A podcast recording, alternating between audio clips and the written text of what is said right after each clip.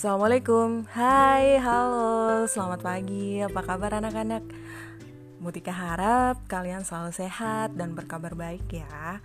Pertama-tama Mutika ucapkan Selamat datang di tahun ajaran baru 2020-2021 Walau kita berjumpa di keadaan yang sangat spesial seperti ini Kita tengah sama-sama berjuang dan bertahan di situasi pandemi ya Meskipun begitu, semoga tidak mengurangi semangat kalian untuk terus belajar. Karena sejatinya setiap manusia adalah pelajar sepanjang hayat. Sampai nanti kita belajar tentang apa pun. Bukan hanya tentang pelajaran, tetapi juga tentang apa pun di setiap fase kehidupan kita. Nah, di kesempatan kali ini mohon pertama pada sapa pertama Butika kepada kalian Butika izinkan Butika mempunyai sebuah cerita uh, pendek untuk kalian yaitu uh, saya kutip dari Success Before 30.co.id di situ ada sebuah cerita pendek tentang kentang, telur dan biji kopi. Disimak ya.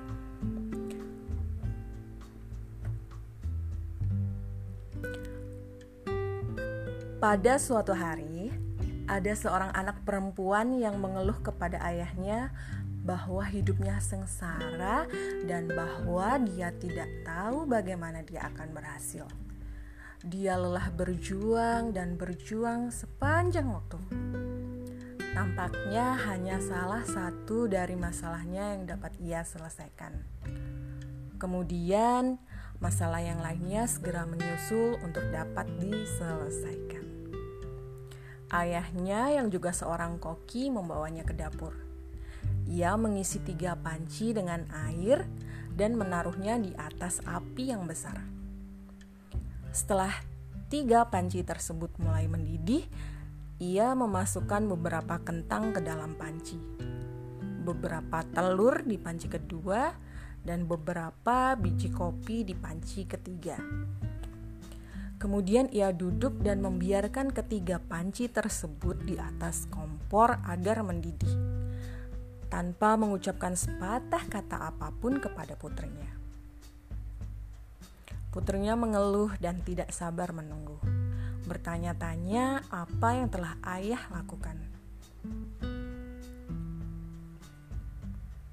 Setelah 20 menit, ia mematikan kompor tersebut ia mengambil kentang dari panci dan menempatkannya ke dalam mangkuk.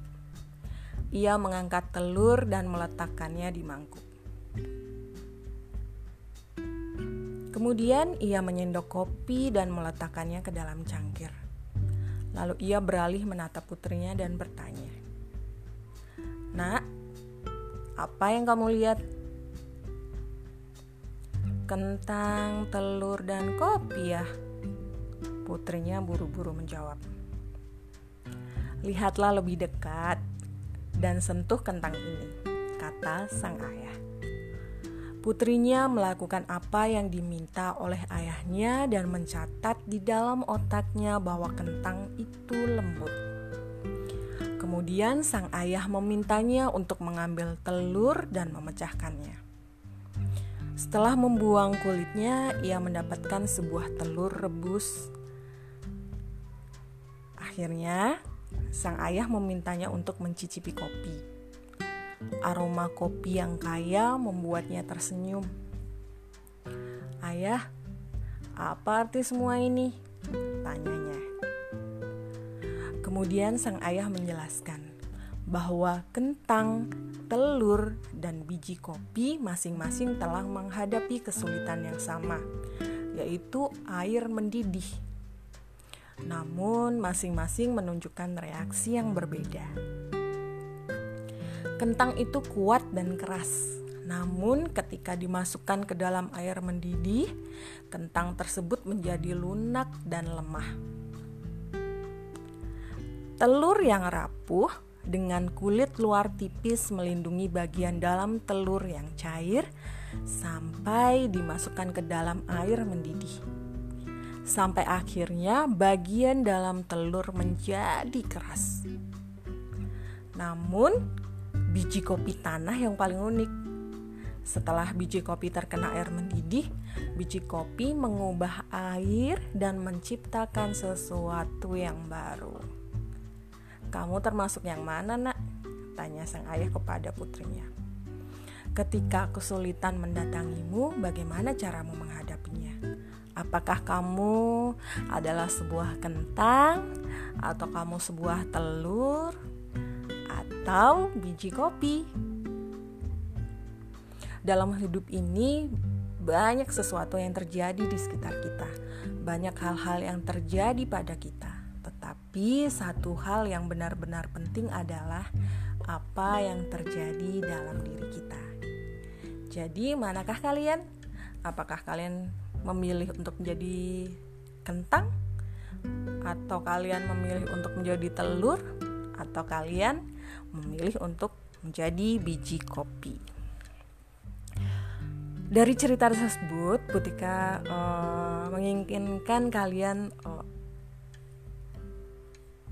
menjadi manusia yang bermanfaat bagi sekitarnya walaupun uh, kita sama-sama di tengah cobaan pandemi ini tapi kita memilih untuk tetap bergerak, kita memilih untuk tetap belajar, kita memilih untuk beradaptasi dengan semua uh, keadaan seperti ini.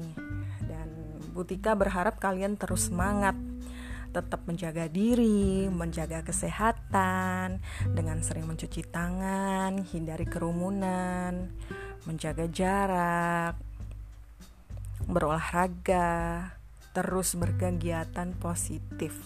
Dan satu lagi, terus belajar apa pun untuk menjadi manusia yang berkualitas dan bermanfaat bagi sekitar.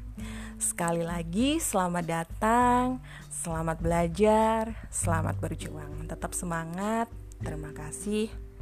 Wassalamualaikum warahmatullahi wabarakatuh.